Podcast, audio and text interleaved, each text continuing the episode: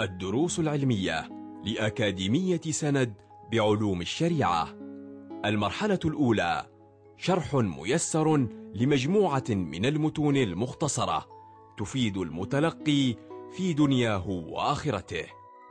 مقرر السنة النبوية شرح كتاب قطوف الفالحين مع الشيخ علوي العيدروس. بسم الله الرحمن الرحيم. الحمد لله رب العالمين. وصلى الله وسلم على سيدنا محمد وعلى آله وصحبه أجمعين. أهلا وسهلا بكم في درس جديد من دروس كتاب قطوف الفالحين مختصر رياض الصالحين. وصلنا وإياكم إلى الحديث الرابع والثلاثين وهو عن ابن مسعود رضي الله عنه أن النبي صلى الله عليه وآله وصحبه وسلم قال ليس من نفس تقتل ظلما إلا كان على ابن آدم الأول كفل منها. لأنه أول من سن القتل. متفق عليه. راوي الحديث الصحابي الجليل عبد الله بن مسعود تقدمت ترجمته في الحديث التاسع. يقول النبي صلى الله عليه وسلم ليس من. هذه زائدة لتغريق لتأكيد استغراق النفي. زائدة لتأكيد استغراق النفي. ليس من نفس تقتل ظلما أي تقتل بغير حق. تقتل بغير حق. إلا كان على ابن آدم الأول كفل منها. بمعنى حظ ونصيب. وقال بعضهم الضعف له الضعف. أي الضعف من إثمها ومن إثم دمها. المراد بابن آدم الأول هو قابيل وهذا هو المشهور. قابيل الذي قام بقتل أخيه هابيل. وقيل أنه جين ابن آدم. وبعضهم يقول هو قاين ابن آدم. طبعا قالوا سبب القتل ما ذكروه أهل العلم. قالوا أن حواء كانت تلد توأما في كل بطن غلام وجارية. إلا شيث جاءت به منفرد لوحده.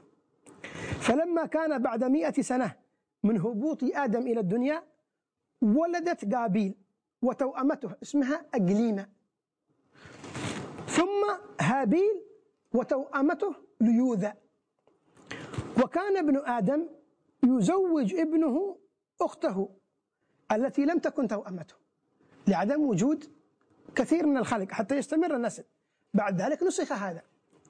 فلما بلغ قابيل وهابيل أمر الله تعالى أن يزوج قابيل ليوذا أخت أخت هابيل ويزوج هابيل إقليمة أخت قابيل وكانت من أجمل النساء قامة. كانت من أجمل النساء قامة. هذا التي هي إقليمة.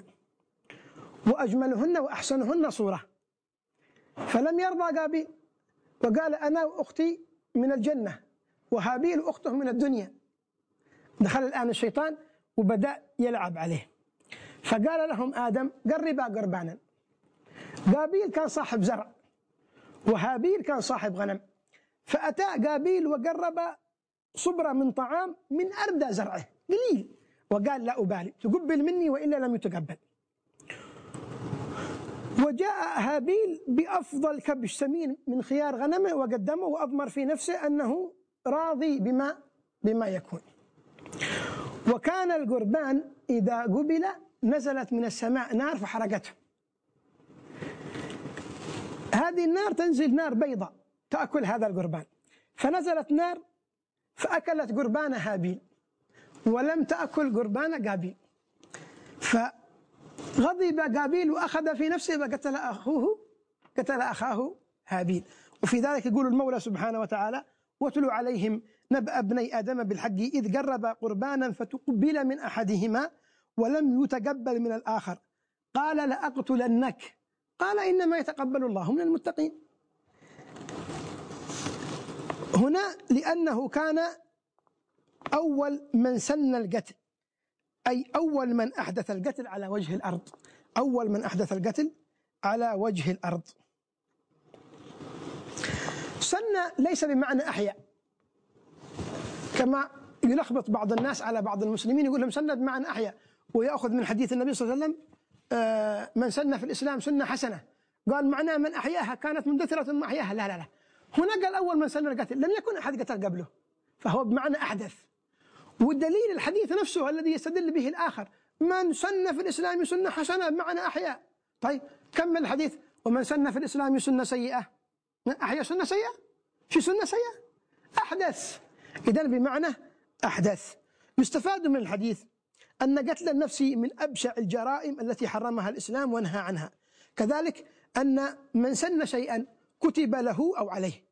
وهو أصل في أن المعونة على ما لا يحل على ما لا يحل حرام. المعونة على شيء لا يحل حرام. وأن المؤمن يبتعد عن كل شيء يجعله سببا في انتشار الشرور مهما كانت قلته حتى قليل يبتعد عنه. الحديث الخامس والثلاثون. عن ابن مسعود عقبة بن عمرو الأنصاري البدري رضي الله عنه قال قال رسول الله صلى الله عليه وسلم من دل على خير فله مثل أجر فاعله. رواه مسلم. راوي الحديث هو الصحابي الجليل عقبة بن عمرو بن ثعلبة بن أسيرة يكنى بأبي مسعود. روى عن النبي صلى الله عليه وسلم مئة مئة حديث وحديثين. اتفق البخاري ومسلم منها على تسعة وتفرد البخاري بحديث. في فتح الباري أن مجموع ما أخرجه البخاري له أحد عشر حديثا وتفرد مسلم بسبعة أحاديث. أما وفاته فقد اختلف أهل العلم في مكان وفاته فقيل أنه بالكوفة وقيل بالمدينة وهو قول الواقدي. واختلفوا كذلك في سنة وفاته فقال بعضهم أنه قبل الأربعين من الهجرة سنة أربعين. وقال بعضهم سنة إحدى وثلاثين. وقال بعضهم سنة تسع وثلاثين وبعضهم سنة إحدى وثلاثين أو إحدى أو اثنين وأربعين على خلاف بينهم. يقول النبي صلى الله عليه وعلى آله وسلم من دل إما بالقول أو بالفعل أو بالإشارة أو بالكتابة. كله يدخل في الدلالة دل بقوله أو بفعله أو بإشارته أو بكتابته على خير أي على أي نوع من أنواع الخير سواء كان علم أو عمل كل شيء فيه أجر وثواب دل عليه يعتبر ذلك خير. ولفظة خير يشمل الدلالة على خير الدنيا وخير الآخرة ليس هو مخصوص فقط بخير الآخرة لا فضل الله واسع حتى خير الدنيا إذا دل على خير. فله لمن؟ للدال. فله مثل أجر فاعله. مثل أجر فاعله. ما قال له أجر فاعله؟ مثل أجر فاعله. كم يعطى الفاعل؟ يعطى هذا مثله من غير أن ينقص من أجر الفاعل شيء. لأن النبي صلى الله عليه وعلى آله وسلم لم يقل يعطى أجره إنما قال يعطى مثل مثل أجره. طيب الإنسان لما يفعل فعل يعطى الأجر ويعطى المضاعفة. فهل الدال يعطى مثل الأجر أو مثل كذلك المضاعفة التي ضُعف له فيها. أهل العلم اختلفوا في ذلك. بعضهم قال أن ظاهر الحديث المساواة وقاعدة أن الثواب على قدر المشقة يقتضي خلافه. إذ مشقة من أنفق عشرة دراهم ليس كمن دل.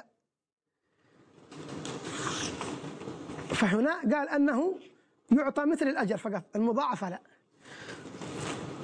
اختار القرطبي أنه يعطى حتى المضاعفة. فضل الله واسع. وفي كل وفي كلا الحالين أعطي نفس الأجر أو أعطي المضاعفة نال خير كبير. دل إنسان على حضور درس. فحضر هذا الدرس. على القول الأول أنه يعطى مثل أجر من يحضر الدرس من غير مضاعفة الأجر. الله يضاعف لمن يشاء. فإذا أعطي هذا مضاعفة عن الأجر المستحق الأجر الذي يستحق ولا يعطى هذا المضاعف. القول الثاني لا. كل ما يعطى هذا يعطى لأنه بسببه. وهذا أقرب إلى رحمة الله. إنما هذا نال الأجر ونال المضاعفة بسبب هذا. والدال على الخير قال النبي كفاعله. كفاعله. وله مثل أجره. إذا يكون القول الثاني أقرب إلى فضل الله وإلى سعة الله. يستفاد من الحديث فضيلة الدال على الخير والتنبيه عليه والمساعدة لفاعله. كما يستفاد أيضا فضيلة تعليم العلم ووظائف العبادات لا سيما لمن يعمل بها من المتعبدين وغيره. كما يستفاد أن كل ما يحصل من خير في الأمة سابقا أو لاحقا يكون لنبينا محمد صلى الله عليه وعلى آله وسلم مثله من الأجر. لماذا؟ لأنه هو من دلنا. لولاه ما عرفنا صلاة لولاه ما عرفنا صيام لولاه ما عرفنا الله. قال لولا المربي ما عرفت ربي. فإذا كان من دل على خير له مثل أجره أجر الأمة كلها للنبي محمد هو اللي دلهم على الخير. صلى الله وسلم وبارك عليه وعلى آله. إذا إذا علمت واحد وهذا الواحد علم واحد وهذا علم ثاني كلهم هؤلاء يعود الفضل لهم الفضل لك. دللت على مجلس خير حضروا هذا. ثم دعا غيره ليحضر وغيره دعا غيره ليحضر. حضر خمسة ستة سبعة نفر بسبب أنك دعوت واحد منهم وهو دعا الآخرين. كلهم يصلك أجر مثلهم. من غير أن ينقص من أجور شيء أنت تحصل مثلهم مثل الخمسة. واللي دعاهم اللي دعوته أنت يحصل أجر الأربعة لأنه دعاه واحد وواحد جاب واحد إلى أربعة. والثالث يحصل أجر اثنين والثاني يحصل أجر واحد وهكذا. فضل الله واسع. نسأل الله سبحانه وتعالى أن يوفقنا وأن يهبنا وأن يجعلنا من الدالين على الخير مفاتيح للخير مغاليق للشر. آمين اللهم آمين. صلى الله على سيدنا محمد النبي الأمي وعلى آله وصحبه وسلم والحمد لله رب العالمين. كنتم مع الدروس العلمية لأكاديمية سند بعلوم الشريعة. يمكنكم متابعة جميع الدروس عبر موقع الأكاديمية وتطبيقاتها الإلكترونية. سند علم سلوك دعوة.